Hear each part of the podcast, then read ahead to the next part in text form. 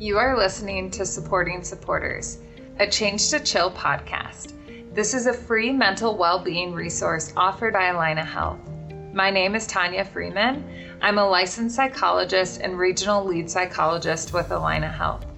These podcast episodes are aimed with the goal of providing quick, tangible resources and information from Alina Health mental health providers on a range of mental health topics relevant to day-to-day lives of the listener. We invite you to join us in any way you please, whether you sit back and kick your feet up, or as you engage in movement, your daily commute, or as you prepare for your day. However you choose to join us, we welcome you and we honor your time. Hi everyone, my name is Tanya Freeman. I am an early lifespan primary care psychologist with Alina Health. I want to start by thanking you for listening to our podcast, where we are hopeful to cultivate a space to give back to you, our teachers who are day in and day out serving our next generations in a time of so much uncertainty. I first want to thank you for showing up today. This podcast project is especially meaningful to me as a first-generation scholar of higher education. Without teachers who supported, motivated, and cared for me, I certainly would not be where I am today, and for that, I will forever be grateful. Because of those teachers, I myself have become a lifelong learner, and I strive to find opportunities to give back and serve in unique ways. I value your time, and I feel honored that you have chosen to spend a few minutes with me, for you, your students, your family, and your community, as without filling your cup, it is significantly more difficult to serve others, even if serving others fills your cup. There are certainly components that drain our cups completely dry, even when we love our jobs, especially in times of so much change and uncertainty. As I honor your time, I will dive right into the next episode topic, deep breathing. I have three topics in today's episode. Topic one, what is it? Topic two, the science of diaphragmatic breathing. Topic three, so what now? Topic one, what is it? Deep breathing is also referred to as belly breathing or diaphragmatic breathing. There are many research articles both from medical and psychological entities on the effectiveness of diaphragmatic breathing, but let's start with what it is and how it may be a tool you choose to implement. Diaphragmatic breathing involves taking a breath through your nose, all the way down to your diaphragm, activating the abdomen and stomach muscles. This is also referred to as three sixty breathing, as you can feel your stomach, your rib cage, and abdominal muscles extract around your diaphragm. The Cleveland Clinic defines the diaphragm as the most efficient muscle for breathing. The diaphragm is a dome-shaped muscle located at the bottom of your lungs, activated by your abdominal muscles. No, you do not need to do crunches or sit-ups to become an efficient diaphragmatic breather. Singers and musicians are often familiar with diaphragmatic breathing, as it is one of the most efficient forms of breath that allows us to fully breathe in and excrete the air fully and slowly on the way out. Topic two, the science of diaphragmatic breathing. Scientifically, this kind of breathing stimulates the vagus nerve. The vagus nerve is a cranial nerve from the spinal cord, traveling through the neck and responsible for a number of critical components, including but not limited to internal organ functions such as respiratory rate, heart rate, digestion, and reflexive actions such as swallowing, vomiting, coughing, and sneezing. Stimulation of the vagus nerve activates the parasympathetic nervous system. For the sake of this short podcast episode, I want to give a brief highlight and overview of the parasympathetic and sympathetic nervous systems at large. The sympathetic nervous system is referred to as our fight, flight, or freeze response. This is activated and needed when we are in times of true, significant threat and distress to protect our body. Think back to our ancestors and running from a saber-toothed tiger, or as simple as today, going on a roller coaster ride. Each body responds differently based off of life experiences and activation of the sympathetic nervous system. The goal of the sympathetic nervous system is to protect us. The difficulty here is that once in distress, the nervous system can have difficulties differentiating between a true threat and stressors. A body in chronic sympathetic activation is at risk for increased inflammation in the circulatory system, increased risk for illness, hypertension, heart attacks, strokes, difficulties with sleep, and difficulties with mood and behavioral regulation. The parasympathetic nervous system, on the other hand, is the nervous system known for rest and digestion. The main purpose of the parasympathetic nervous system is to conserve energy to be used later and regulate bodily functions. That is to bring us back to homeostasis and promote overall regulation. For example, decreasing risk for the above mentioned, regulate emotions and behaviors, and promote sleep. Many situations can activate the sympathetic nervous system, such as conflict with friends or family, high-stress jobs, and worldwide events. Any of this sound familiar? Topic three. So what now? Based on the brief and certainly not extensive overview of the sympathetic and parasympathetic nervous systems, it might be going through your head, okay, so how can I get that parasympathetic nervous system thing activated? Because rest sounds pretty great, right? Deep breathing or diaphragmatic breathing is one of the many ways we can stimulate the parasympathetic nervous system.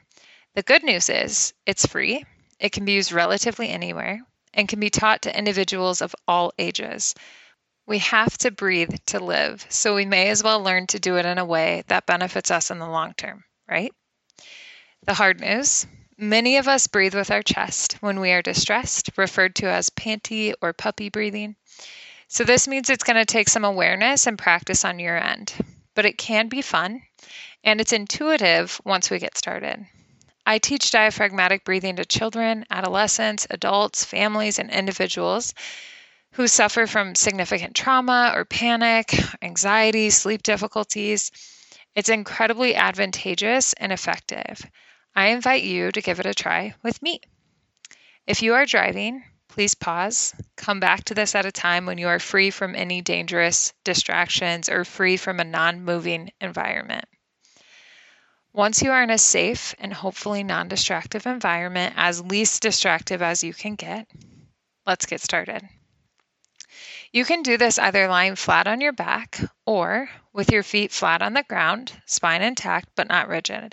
So if you're sitting in a chair and your feet can't touch the ground, that's okay. Just try to get your feet uncrossed. You don't want to be in a super rigid position, comfortable enough but also not like slouched forward, okay? So what we're going to do is we're going to start with a simple four, four, six, four count. So we'll be breathing in for four, we'll hold for four, we'll breathe out for six, and we'll hold for four. The numbers aren't really as important as fully engaging your diaphragm. A longer breath out increases that parasympathetic nervous system stimulation. If you find it difficult, do your best, but certainly practice with the counts. Find a rhythm that feels good for you. First, we will start by placing one hand on your chest, one hand on your belly. The goal here is to notice what's moving. Is it your chest or your stomach? Ideally, our stomach will expand and rise up as we breathe in, holding on the pause, and down and out on the breath out, completely emptying the diaphragm, and then holding in as we hold. If you notice your chest moving, that's okay. It just means that this will be a great way to retrain your muscles for breathing. So when you are ready, sit with your feet flat or as flat as you can, or lie down. I invite you to close your eyes or look at a non-moving item near staring distance from your face. Breathe in through your nose for one, two, three, four. Hold, two, three, four. Breathe out, two, three, four, five, six. Hold, two, three, four. Let's do that again. Take a breath in, two, three, four.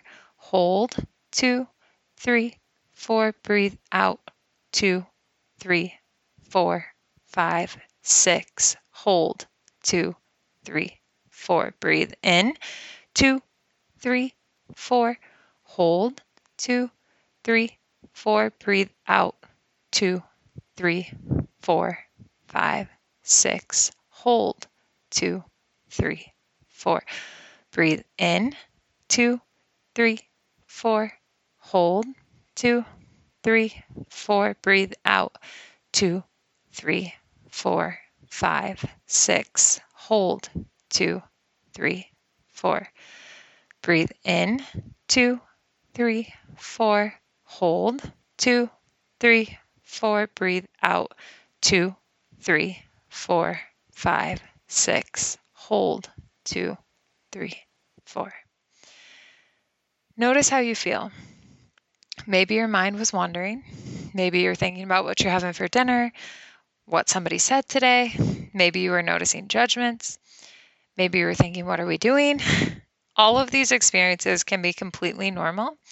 Our goal is to do this without judgment, to slow down our heart rate, and to activate the parasympathetic nervous system. Our goal is not to get rid of every thought or distraction, but rather just not feel the need to attend to them.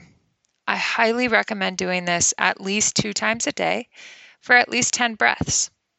Often, people like to do this before bed. Then, you can start using this in times of distress. If you only reserve this for times of distress, you might notice difficulty doing so, which is similar to learning to play a sport during the biggest game or tournament of the year. You will likely experience increased anxiety and activation of the sympathetic nervous system, which is the opposite of our goal here. I invite you to try this out. You can use this with children as well, either sitting or lying down. You can play around and use stuffed animals on the tummy to see the animal move up and down to demonstrate that to children. If we breathe too quickly, the animal will fall, but we want to breathe slow enough that that animal will just rise on our belly and come back down. You can do hand breathing by tracing your pinky, finger by finger, all the way to your thumb, breathing in on the trace up, pausing at the top, out on the way down. This adds a tactile sensation and distraction. While we certainly did not cover the entire complexity of the nervous system, I am hopeful that you found this episode helpful and can walk away with a useful tool for yourself and options to share with others. This tool can be used in the classroom at the start, middle, or end of activities or during times of transitions. Thank you for all that you do for our students and community at large. Truly, I cherish your work and your time. See you in the next episode. Doctor Freeman. On behalf of Alina Health and Change to Chill, we thank you for taking the time to listen to our podcast. We do hope you enjoyed this episode, and we hope that you join us in other episodes covering even more interesting topics with mental health providers. As always, you can find the show notes and any accompanying research and tools at the Change to Chill website at w w w dot change to chill dot org. In health and in wellness, take care and see you next time.